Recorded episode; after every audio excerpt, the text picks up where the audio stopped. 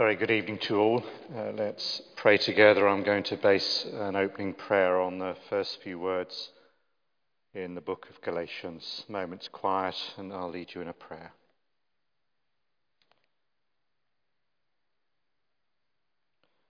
Grace to you and peace from God our Father and the Lord Jesus Christ, who gave himself for us May this evening we receive grace from you. May this evening we receive your peace and appreciate once again all that our Lord Jesus gave for each one of us. In his dear name we pray. Amen.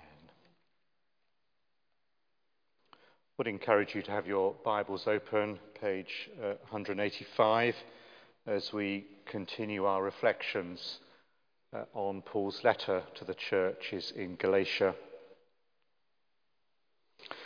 I was minded to give one or two words of introduction, and interestingly, as I was reflecting on this passage and as we've read it just now, they fall out quite neatly with the first few verses that we've just read from Galatians chapter 3. So, without further ado, notice by way of introduction before we launch into what I believe is the heart of this passage, notice Paul's candor. You foolish Galatians, who have bewitched you? At the start of the epistle, Galatians chapter 1, verse 6, Paul is astonished. We had reference to that wonderful phrase in the Greek, mē genoito. God forbid that you should be thinking like this. The temperature is raised even higher towards the end of the letter. Well, if you're going to think like that, I wish you would just go and emasculate yourself completely. You foolish people, I'm astonished. God forbid. It's the complete opposite of a friendly vicar's tea party. chink, chink, chink. More tea, vicar? Oh, yes, please. And could I just. Oh, those cucumber sandwiches, delightful with the crust cut off. Lovely saucer, the raised right finger, well practiced and versed. Notice Paul's candor. Notice, secondly, of course, reference to the cross. Again in verse 1, it was before your very eyes that Jesus Christ was publicly exhibited as crucified. Way, way after the death of our Lord Jesus Christ, AD 33, a historical event. This demonstration of the public demonstration of Jesus Christ's death came through the life of the Christian apostles, came through the life of preaching of the early church. The NIV has a different translation. The cross was publicly displayed for you in the NIV, it was the cross was clearly portrayed for you, perhaps like a work of art. Whether this was in mind of the Church of England's liturgical committee with their eight different Eucharistic prayers, each of them, of course, refer to the death and resurrection of Jesus Christ, but they're portrayed and all that he does for us in at least eight different ways and prayers. The nationally superb exhibition Seeing Salvation Out a few years ago produced a wide resource across the Christian world and, in fact, the non Christian world. Seeing Salvation had a public portrayal of the death of Jesus in many, many hundreds of ways. However, Paul did it, and there's a very interesting book called The Apostolic Preaching of the Cross. However, Paul and the apostles did it then, the church grew through the public proclamation and a clear demonstration, a portrait, a display of the cross of Christ, clearly demonstrated to the church in Galatians. That's how it was formed. Notice the candor of the argument. Dear me, you've forgotten all about this. Notice the cross, the sense in which the argument was made. It's there for you. Notice, too, the content of the argument. This will be a relatively short sermon, but actually, Paul's argument was quite lengthy, perhaps even carrying on all the way through to chapter 4. He almost takes a breath and says at the start of chapter 4, Actually, thank you for listening so far, and my point is this. All the way through, his one main argument is the cross of Jesus Christ. And I'm astonished that you've forgotten it. Someone's bewitched you. And if you really want to know what I think, this is what you should do uh, with those who are leading you astray. Someone has said that uh, sermonettes produce Christianettes. Good, solid arguments at which you are convinced this is how to live your life will stand you in good stead. With no accusation or chide intended, I do have concerns as a Christian pastor and teacher about the lack of frequency with which people want to put themselves together to hear God's word, to come under its teaching and say, I need this to grow in faith. We will water the whole thing down. We will only have ourselves to blame unless we keep hearing God's word explained, expounded, and listened to. Three things emerge in this particular part of the argument that comes in Galatians uh, chapter 3. I'm going to refer to each of them in turn to the Spirit, to the blessing, and to the sense of freedom that we have in Christ. But by way of illustration, I'm indebted to Tom Wright for highlighting this uh, interesting illustration to try and get in, inside the minds of what was happening in those churches in Galatians all those years ago. Apparently, Charles uh, Blondin was famous, as I'm sh- sure some of you know, for walking across the Niagara Falls on a tightrope. Of course, he had the help of this great stick, and he would traverse along the tightrope forward. And then to draw added attention and fear, he did it backwards. And then there are one or two brave souls. You need to maybe block your ears at this point if you're not good with heights or feeling a little bit giddy or seasick as this illustration goes forward, who wanted a ride with him on his back. And along the tight road he went, Charles Blondin halfway across. So imagine this stupidity if you've been brave enough to say, Yeah, I'll give this a go. Quick fairground ride, I'm sure I get out. Ice cream afterwards. Whoa, I enjoyed that. Well, do you know what? I don't think I trust you anymore. Could I just get off, please, now and carry on on my own? Astonishing. Completely foolish, and of course would never happen. But in Paul's day, he's writing to the church in Galatia something's amiss. The cross has been forgotten, something's been added in, and as we'll see later, it doesn't add to their life at all, it detracts from it.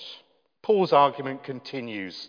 Notice without the cross, something of your life in the Spirit is going to disappear. Verse 2. What I really would like to learn from you, Morty Vicar, is could you just explain to me in a moment when I finished my cucumber sandwich and you finished yours, of course, I don't mean to hurry, hurry you, but how did you learn the things of the Spirit? Did you get the things of the Spirit by doing the works of the law or by believing what you have heard? He makes reference to the Spirit again in verse 3 having started with the Spirit, are you now ending with the flesh? And not just the inner work of the Spirit, the real sense that you know God is with you, that you're glad you trusted Christ, and there is actually an internal difference within you that gives you that sense of motivation and spiritual spring in your side that this is true, I'm glad, I'm following Jesus. It's a smile on your face, it's sunshine in your soul, it's the Spirit. It makes life worth living for you. And that wonderful sense that actually God turns up for others in incredible, miraculous ways. It's there in verse 5. Well, then, does God supply you with the Spirit and work miracles among you by your doing the works of the law? Paul, of course, is chiding them.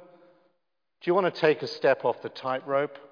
If you really are going to do that, you'll fall and you'll lose that sense of inner poise and spiritual blessing, and power will go out from your ministry because you're doing something else other than the sense of the cross.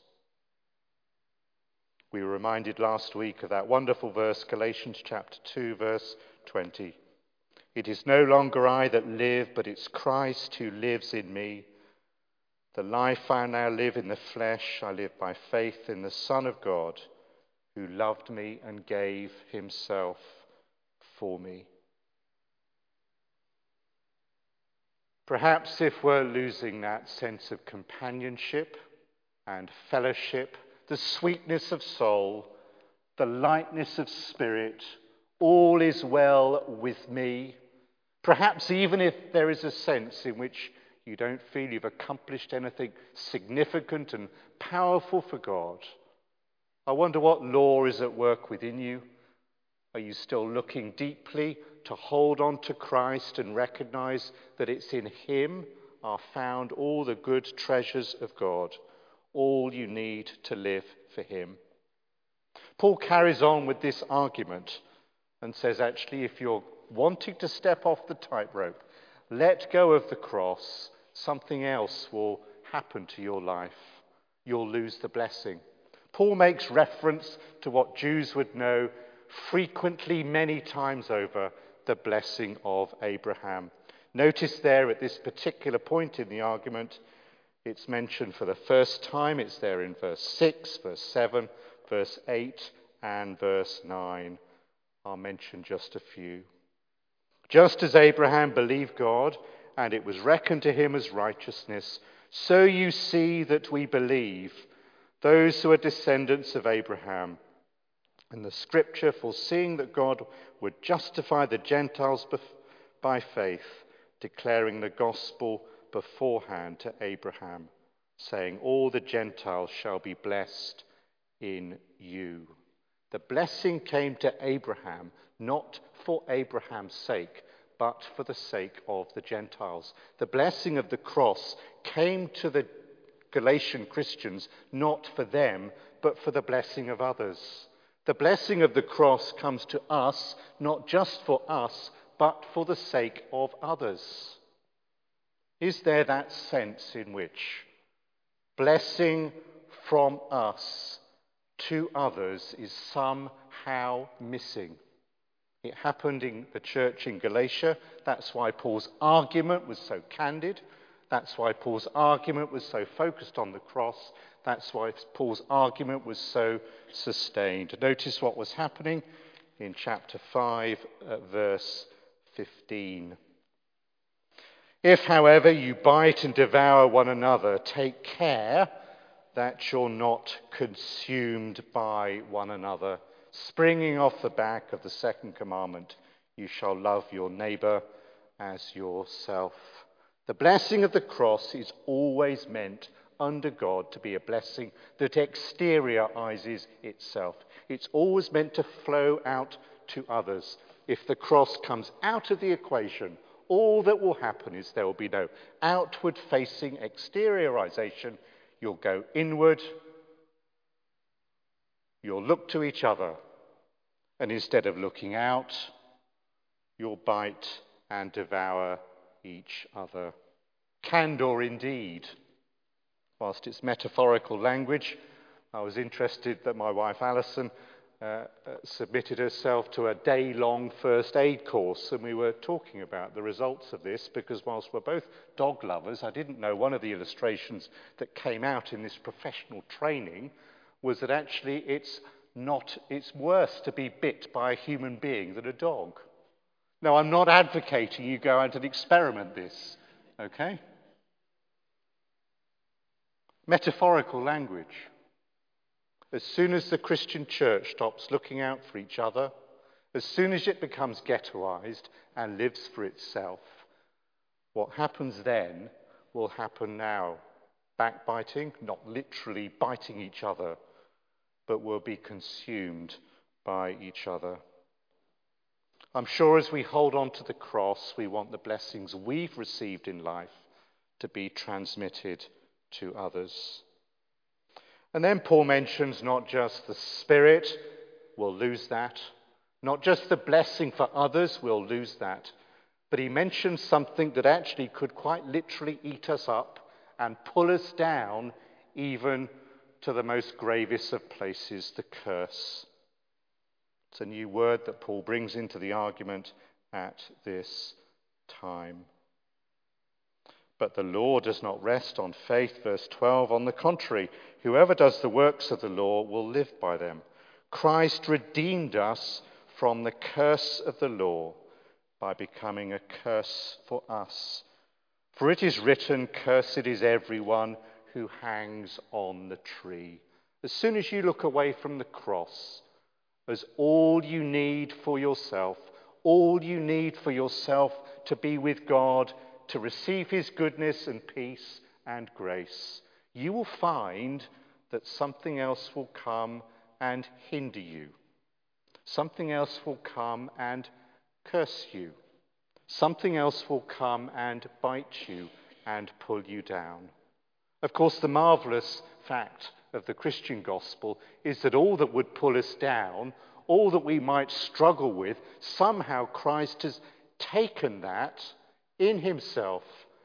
And because he died and rose again, and the life we now live in the body while we live by faith in the Son of God, transferred all to him, we can be freed from these things. The law then was particularly complicated.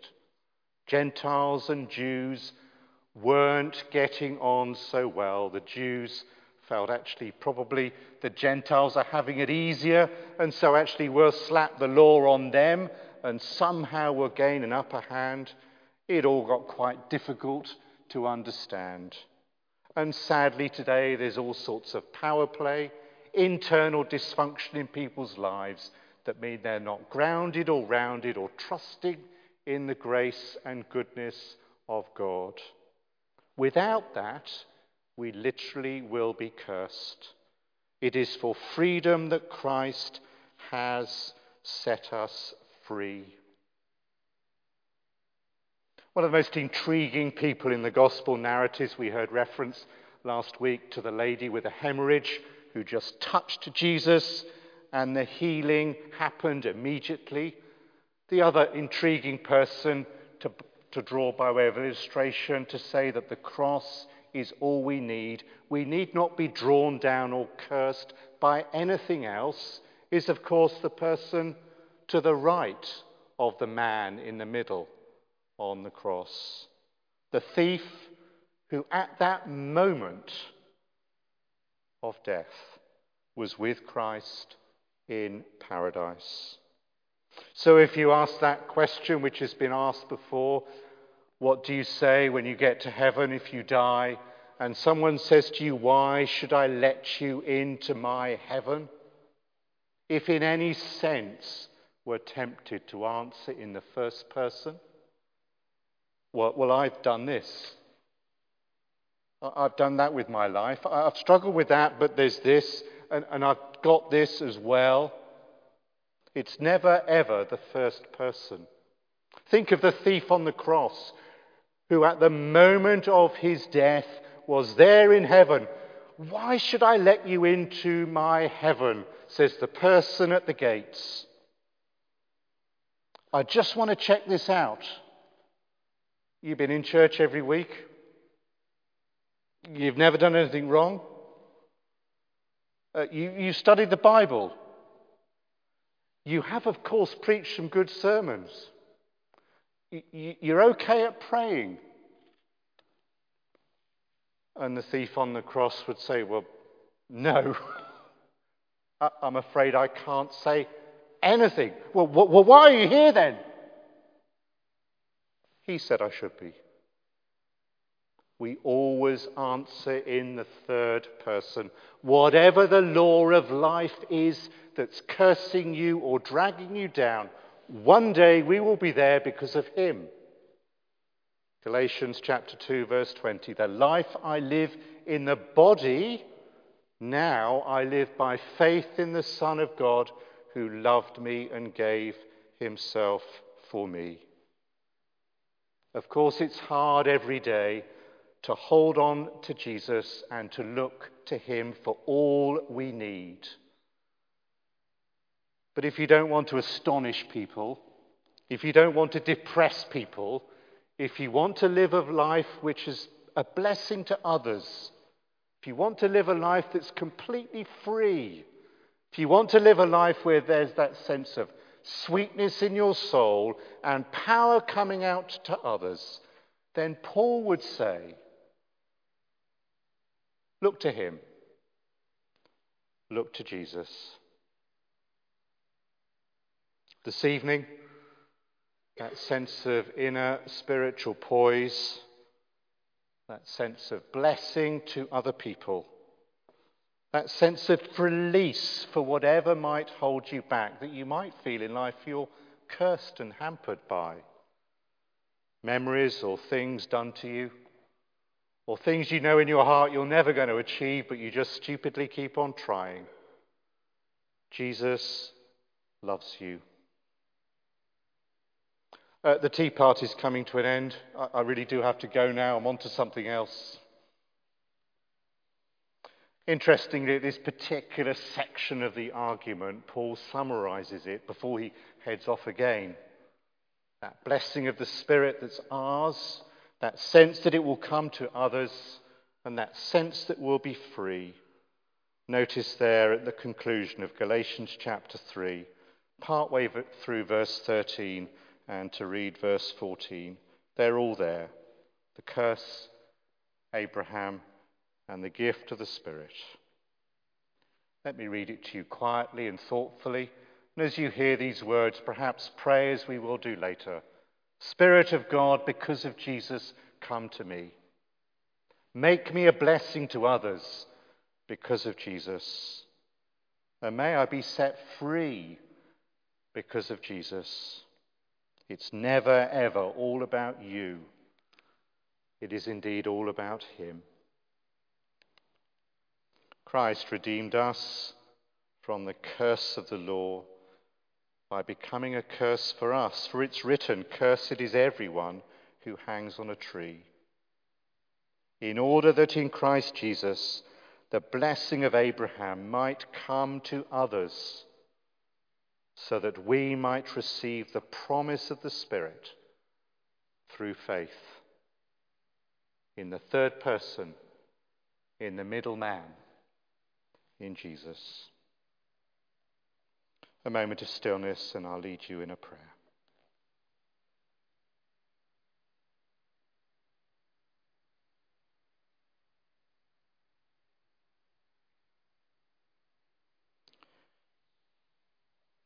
May Jesus Christ, the crucified Son of God, the risen one, may he who has been proclaimed this night live in our hearts by faith.